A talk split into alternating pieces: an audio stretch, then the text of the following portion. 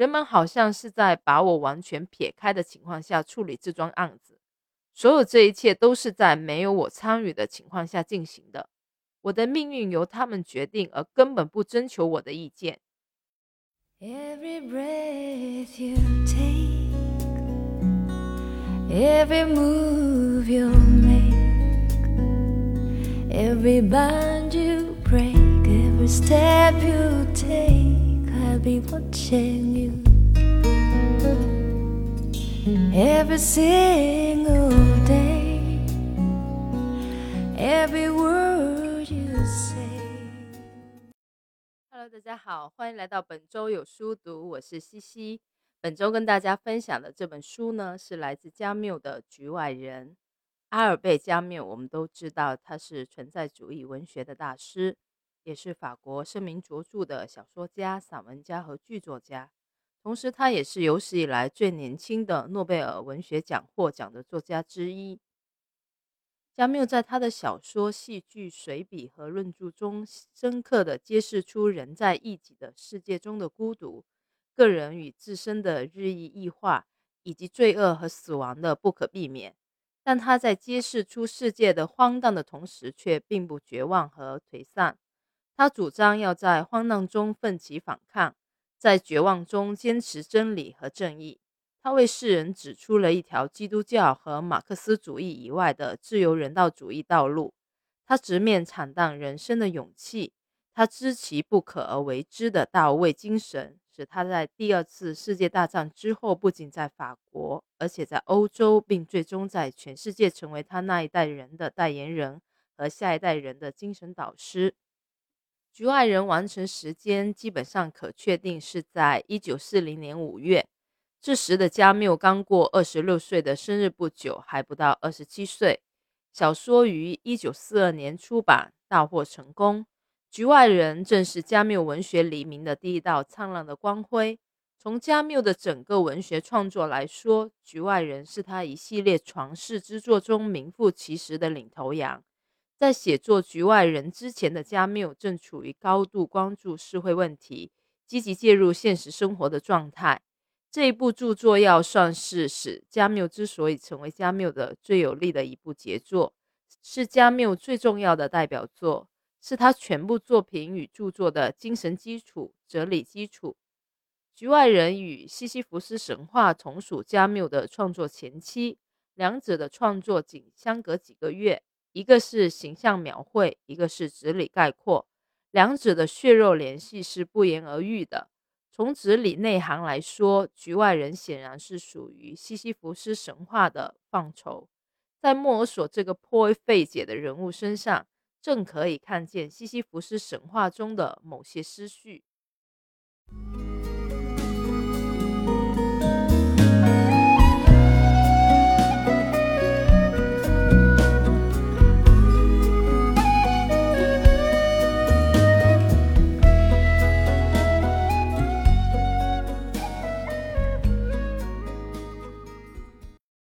外人作品内容篇幅不大，主干单一。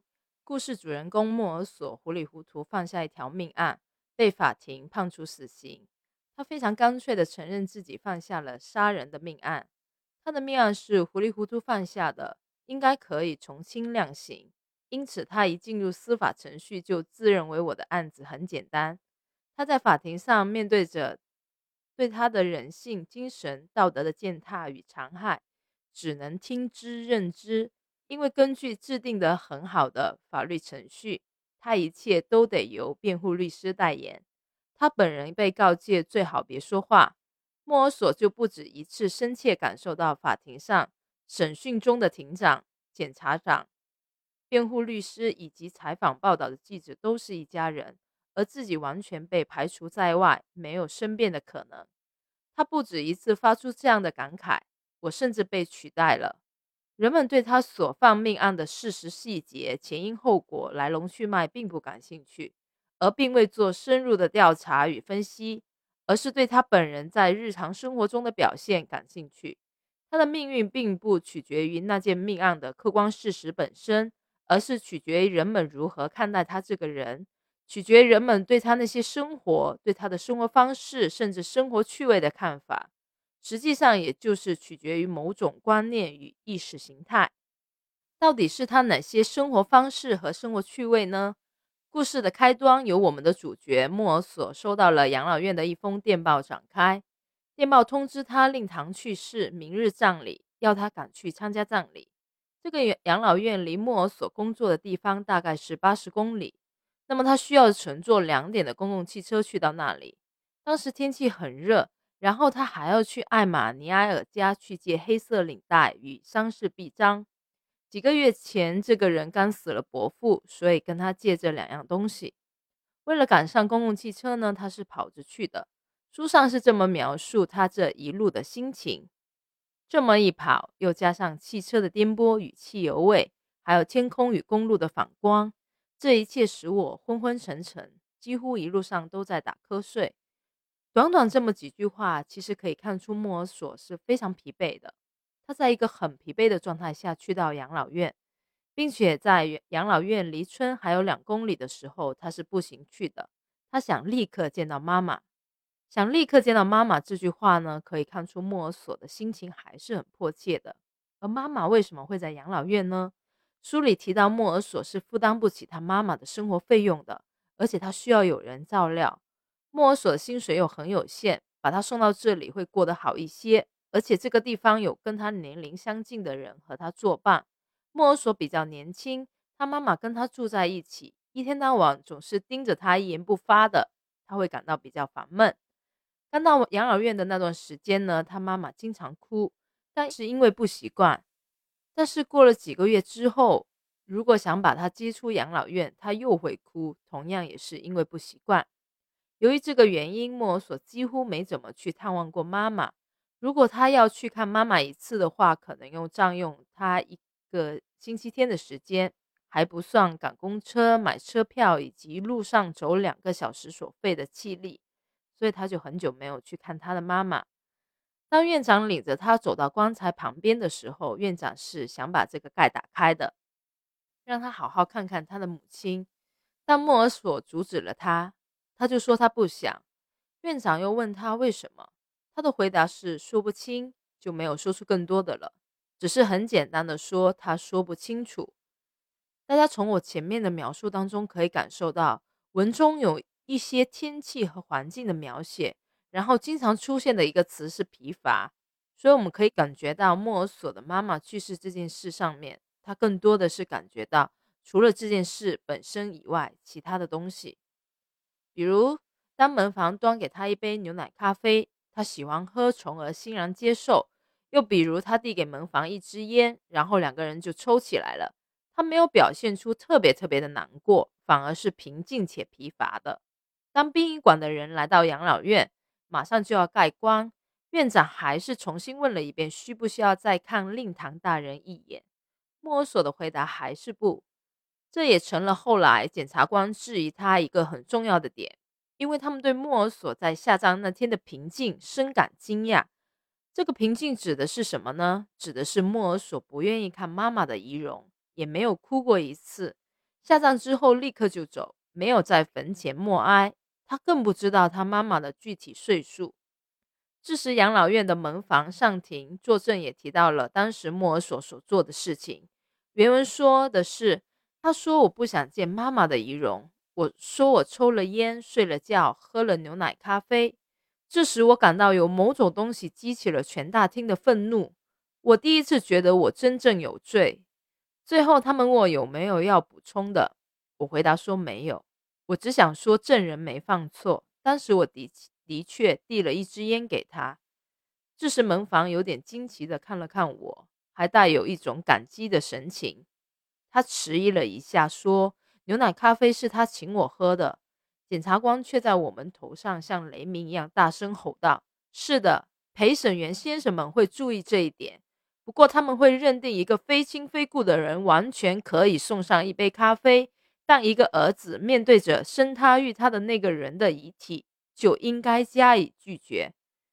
这时，玛丽也作为证人出现在庭上。玛丽是谁呢？玛丽是莫尔索第二天在浴场认识的一个旧同事，是同一个办公室的打字员。莫尔索之前就喜欢他，还没来得及告白，玛丽就离职了。重新相遇，两个人互有好感，所以当天确定了男女关系。当然，这件事被检察官揪住，然后大做文章。原文原文说的是，检察官霍地站了起来，神态庄严，用手指着我，以一种我觉得很是激动的声调，咬着一个字一个字的慢吞吞的叫道：“陪审团的先生们，此人在自己母亲下葬的第二天就去游泳。”就去开始搞不正当的男女关系，就去看滑稽电影，放声大笑。我用不着再向诸位说什么了。他坐下，大厅里仍是鸦雀无声。但是玛丽突然大哭起来。她说：“情况并不是这样，还有其他的情况。他刚才的话并不是他心里想的，而是人家逼他说的。他一直很了解我，我没有做过任何坏事，但是……”直达员在庭长的示意下，立刻把他架了出去。审讯又继续进行。后来是马松和雷蒙这两个莫尔索的朋友们对他的评价是正直老实，是一个好人。雷蒙说莫尔索是无辜的。他说被杀者恨的是他，因为他羞辱了他的姐姐。而莫尔索会到沙滩去，完全是出于偶然。但显然检察官并不买账，转身向着陪审团大声说：“还是这个人。”他母亲死后的第二天，就去干最放肆无耻的勾当。为了了结一桩伤风败俗、卑鄙龌龊的纠纷，就去随随便便去杀人。书里有大量对莫尔索的心理描写，说的是人们好像是在把我完全撇开的情况下处理这桩案子，所有这一切都是在没有我参与的情况下进行的。我的命运由他们决定，而根本不征求我的意见。因此，在此期间，他被律师告知最好别说话，所以他根本没有机会为自己辩解。所以，我们前面才会提到，人们对他所犯命案的事实细节、前因后果、来龙去脉并不感兴趣，也并未做深入的调查与分析，而是对他本人在日常生活中的表现感兴趣。所以，这个地方我也在思考，对于亲人的离去，我们应该以什么样的姿态去面对他们？莫恩所采用的是一种比较平静淡然的处理模处理方式，他没有符合大众所期待的那样鬼哭狼嚎、充满悔恨、充满懊恼，然后歇斯底里的去哭丧，甚至是去做一种表演。没有，没有符合大众对他的期待，所以他有罪。他的行为在法庭上被无限的放大。我会想到近期的一些案件。比如说，网友对在学校不幸被老师的车碾压去世的小孩妈妈的讨伐也是这样。到底对亲人的离去，我们应该以一种什么样的精神面貌去面对他们？我觉得其实是没有标准的，每个人都有自己的处理方式。这些人敢这样去讨论，也无非是想站在道德的制高点去指责他们，并没有符合道德标准规范里面所谓约定俗成的一些表现。这同时也让我想起之前看的一部台剧《蜀蜀女养成记》中，陈嘉玲在阿妈去世后，从送葬的队伍中抢过阿妈的骨灰，坐上男朋友的摩托车之后，毅然决然地扬长而去，奔向大海。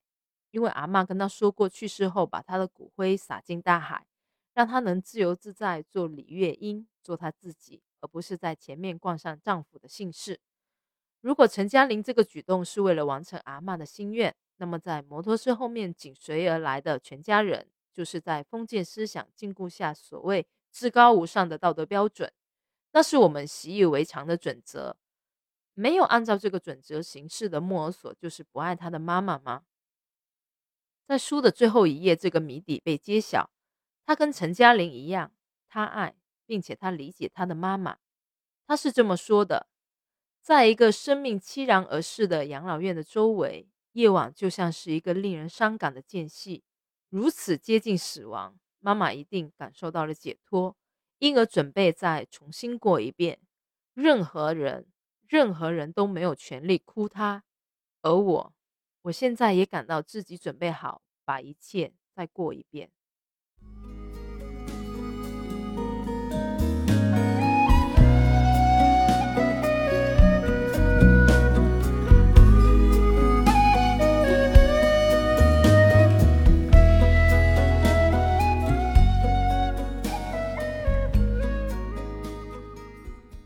接下来我们回到案子本身莫尔索杀人了这是毫无疑问的，并且他也是承认的。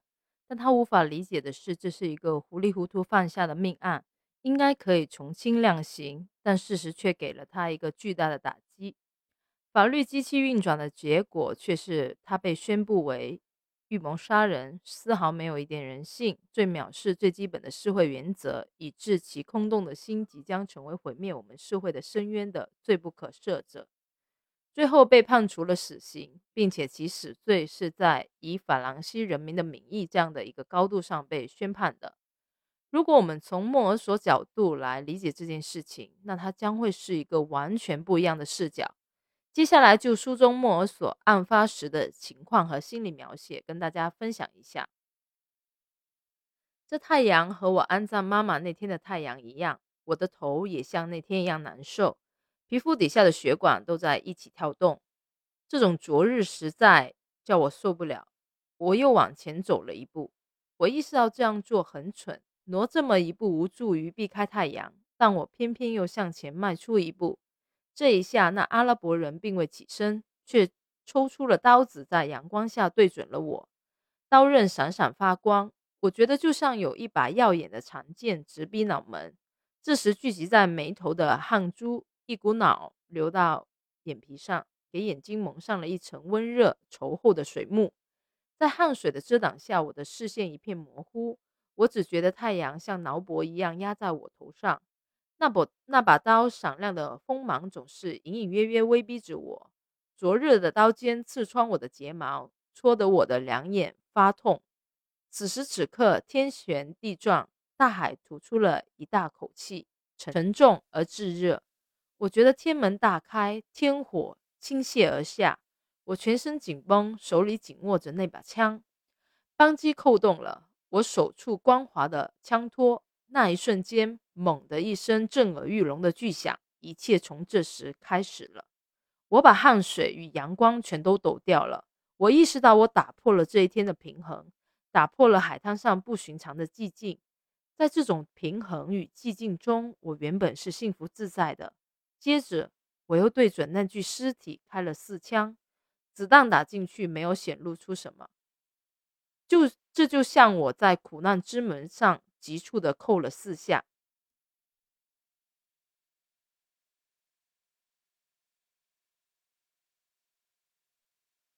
后来，庭长要求莫尔索说清楚他杀人的动因，莫尔索的回答是因为太阳起了作用。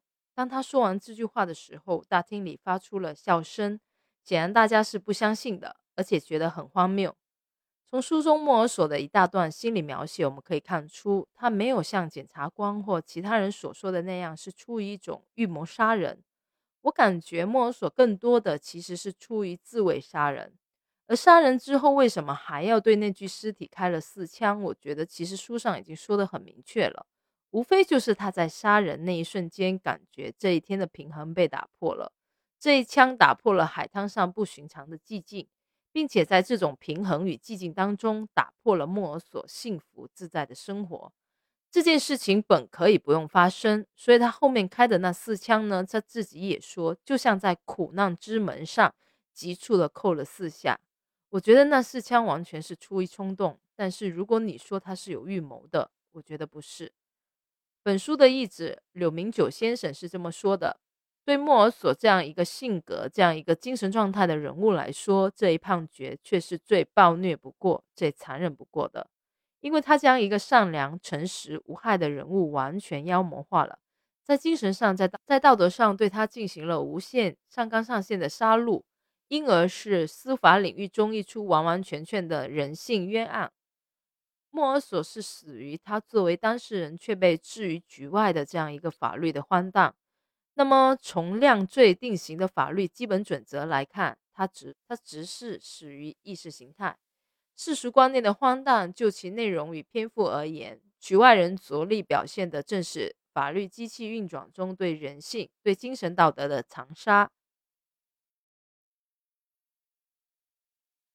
那么我们到底应该怎样来评价莫尔索这个人呢？加缪在《局外人》音译中的序言中对这个人物做出一连串的赞词。他不耍花招，从这个意义上说，他是他所生活的那个社会里的局外人。他拒绝说谎，是什么他就说是什么。他拒绝交视自己的感情，于是社会就感到受到了威胁。他是穷人，是坦诚的人，喜欢光明正大，一个无任何英雄行为而自愿为真理而死而死的人。加缪对这个人物可谓是爱护备至。在加缪自己对这个人物做了这些肯定之后，我们再来论证这个人物的正面的积极的性质，就纯纯属多余了。他是加缪以他身边的不止一个朋友为原型而塑造出来的，其中还融入了他自己在现实生活中的某种感受与体验。就我自己而言，我我个人很敬佩在与自己不利环境当中还能坚持自我、保持诚实的人。我在读这本书的时候，我更多感受到的是一种平静，有一种自己什么都做不了、无能为力的绝望感，只能保持自己内心的一个纯粹，不违背自己的意愿而坚持自我，这样一个非常崇高的一个人物形象。书中提到，加缪在五年后的长篇小说《鼠疫》当中，他让一群积极的、行动的、有为的人物成为小说的主人公，写出他们对命运、对荒诞、对恶的抗争。我对鼠疫很感兴趣，我会喜欢那种奋起反抗的人物形象。等我看完鼠疫的时候，再跟大家分享吧。接下来分享我在书中特别喜欢的一段话，这段话让我感受到像莫尔索、像西西弗斯这样的人物，他们身上的一种无用之用的力量。人生而必死，劳而无功，这种人生观无疑带有浓重的悲观主义与虚无主义的色彩。然而，面对着生而必死、劳而无功的生存荒诞，却又推石上山，虽巨石反复坠落山下，却仍周而复始，推石上山，永不停歇。这无疑又是一曲壮烈、悲怆的赞歌。好啦，那我们本期就到这里。你可以通过小宇宙、喜马拉雅、苹果 Podcast 找到本周有书读。我们下期再见吧，拜拜。Can't you see